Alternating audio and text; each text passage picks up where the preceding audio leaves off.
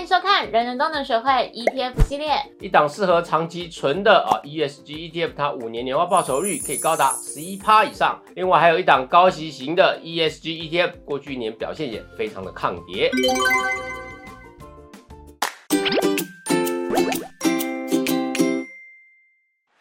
红狗，啊，你平常的时阵有在做 recycle 吗？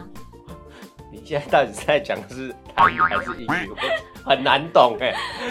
你平常在做回收吗？哦，做回收，我又我不是回收业啊，我我很像回收业吗？哦，环保，平常自己丢垃圾的时候，其实这一方面呢，我有忏悔，真的？我应该好好的学习一下。我觉得我做的真的很不好，OK，我应该要努力改善。可以打你吗？但你确定你有做的比我好？我是环保小尖兵哎，真的吗？真的。怎么怎么证明？拿出证明来我。先去丢垃圾，抓起来拿好啦，那我想要问如果你这方面来讲的话，那这样子，呃，很多人的老婆都是很好的环保小尖兵，他们最想做的事就是把家里那个老公拿去丢掉最没。有用的东西拿去丢掉。我们刚刚什么问你？嗯你刚刚知影什么叫做 ESG？哦，你这一句讲的好顺哦，我听懂，我听懂了。好了，ESG 谁不懂嘛，对不对？显学，对不对？E 就是环境啊、嗯 s g 就哎不，再就他妈的可以让我再重来一次。你知道 SG 是什么吗？SG 是什么你？满脑子都不太好。那 SG 是 show girl，哎，没有啦，好了，误会误会了，再给我一次机会。不要。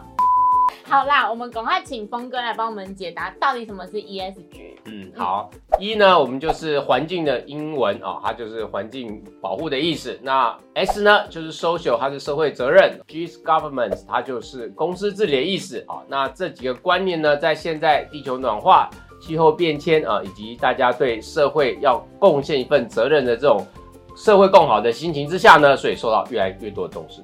以往呢，企业在经营上多半以追求自身利益最大化为目标，也就是只考虑赚钱，其他的统统不重要。所以在过程中呢，可能会出现一些环境破坏啊、压迫劳工，或是衍生出其他社会问题等等。而 ESG 的投资概念，则是去投资那些对环境、社会友善的企业，达到在投资赚钱的同时，又能让世界变得更好的这个目标。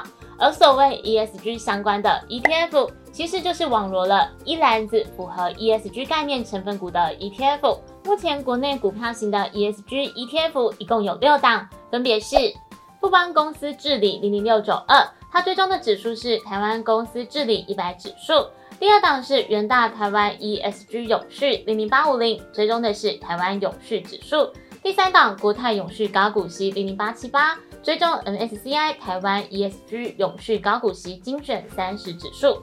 永丰台湾 ESG 零零八八八，追踪的则是富时台湾 ESG 优质指数。再来是中信关键半导体零零八九一，追踪的是 ICE FactSet 台湾 ESG 永续关键半导体指数。最后一档是永丰优息存股零零九零七，追踪的是特选台湾优选陆息存股指数。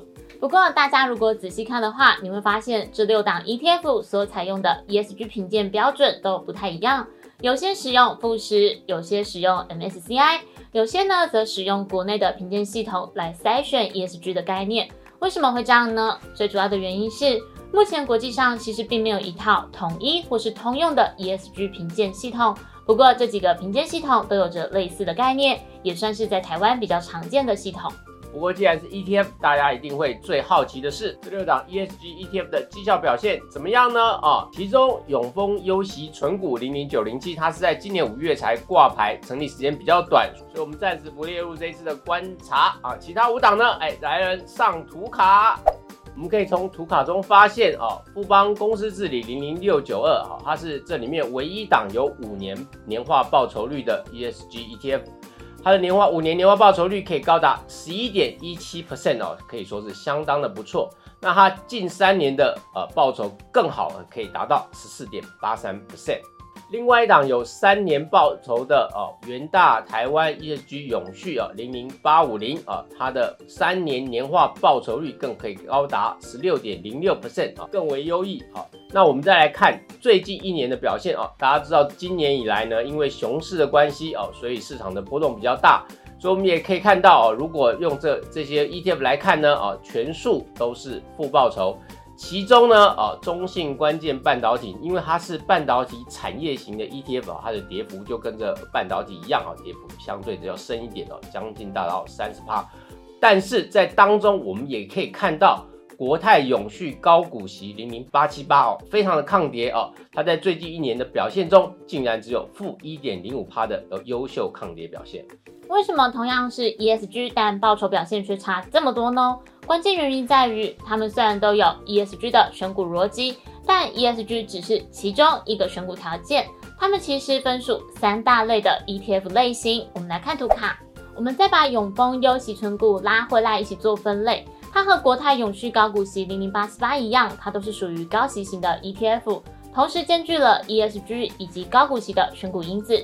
从这两档 ETF 的主要持股产业来看，它们的共通点都是金融类股占比很高，像是永丰优息存股就超过五成是金融股，而国泰永续高股息也有二十五 percent 左右，这和金融股过去常给人稳健配息的印象也非常的符合。哎，悠悠，你知道为什么在 ESG 的这个 ETF 里面呢，金融股比重会比较高？因为为什么？其实这个是因为很现在一些银行啊，或者是金呃金融产业啊，他们因为受到这个主管机关的要求，所以他们在配合这个 ESG 方面呢，确实也是做的比较领先的。那二方面当然也因为是服务业关系啊，它在碳排这方面呢比较没有那么大困扰啊。如果有一些生产跟制造业确实在在减碳这方面有很大的挑战呢，所以为什么这些呃高股息型的 ETF 呢，它在做这个一。ESG 选股的时候呢，哎，比较容易去符合这 ESG 条件。嗯，原来如此，谢谢峰哥帮我们补充。那我们接下来呢，再来看看同样属于市值型的三档 ETF，包含了元大台湾 ESG 永续，以及永丰台湾 ESG 永续和富邦公司治理。虽然他们的追踪指数不同，但是他们都是以 ESG 为选股因子，然后再依照流通性等条件筛选个股，最后再依照市值做排序。所以呢，他们都属于市值型的 ETF，而且他们三档 ETF 的持股很相似，最大持股都是半导体类，第二大持股产业则是金融股。再来看中信关键半导体零零八九一，它则是以台湾半导体产业为投资主轴，所以很明显的，它就是产业型的 ETF，偏重在单一产业的领域。所以我们从前面的介绍就可以知道啊，高息型啊、市值型还有产业型的 ESG ETF。他们在被设计的时候呢，目的本来就不同，所以在面对市场震荡的情况下呢，表现也会相当的不一样。以高息型 ETF 来说啊，最有名、大家最清楚的就是元大高股息零零五六啊。那现在呃大家很热衷的零零八七八啊，国泰永续高股息啊，这是最近几年大家很喜欢的一档啊高息型 ETF。那元大高股息零零五六在成立的时候啊，那时候还没有 ESG 的概念。那啊，那国泰啊零零八七八这档成立的时候呢，啊，这市场上的非常流行这 ESG 概念。两档在诉求方面呢，会有一些不一样啊。不过相同的是啊，两档都是高息型的 ETF。高息型的 ETF 呢，它的主要特色就是啊，它的波动比较小啊，那呃股息收益会比较稳定，所以它的波动度呢就会比市值型的 ETF 比较小一点。那市值型 ETF 呢，最有名当然就是零零五零啊，元大台湾五十，它主要就是买进台湾各大全指股，就是最大的五十家公司啊，着眼于台湾整体市场的上涨。最后提到的是产业型 ETF，这是这几年来流行的一个新类型啊，因为它的选股逻辑呢是选出来一篮子里面相同产业的股票啊，它会在产业比较集中的状况下波动会更大。风险也会比高息型、市值型都来得高哦。就比如说，有人看好半导体产业，但他就想说，哦，我要分散风险，结果他就同时买进了台积电、联电跟联发科。但是呢，他们的走势其实是相近的哦。我们来看一下图卡，我们可以看到，在产业的大好大坏的一个循环过程中，这三档的线图走势是很相近的。所以实际上，我们虽然分散在三档个股，但某种程度上来说呢，他们就是齐涨，不是齐跌。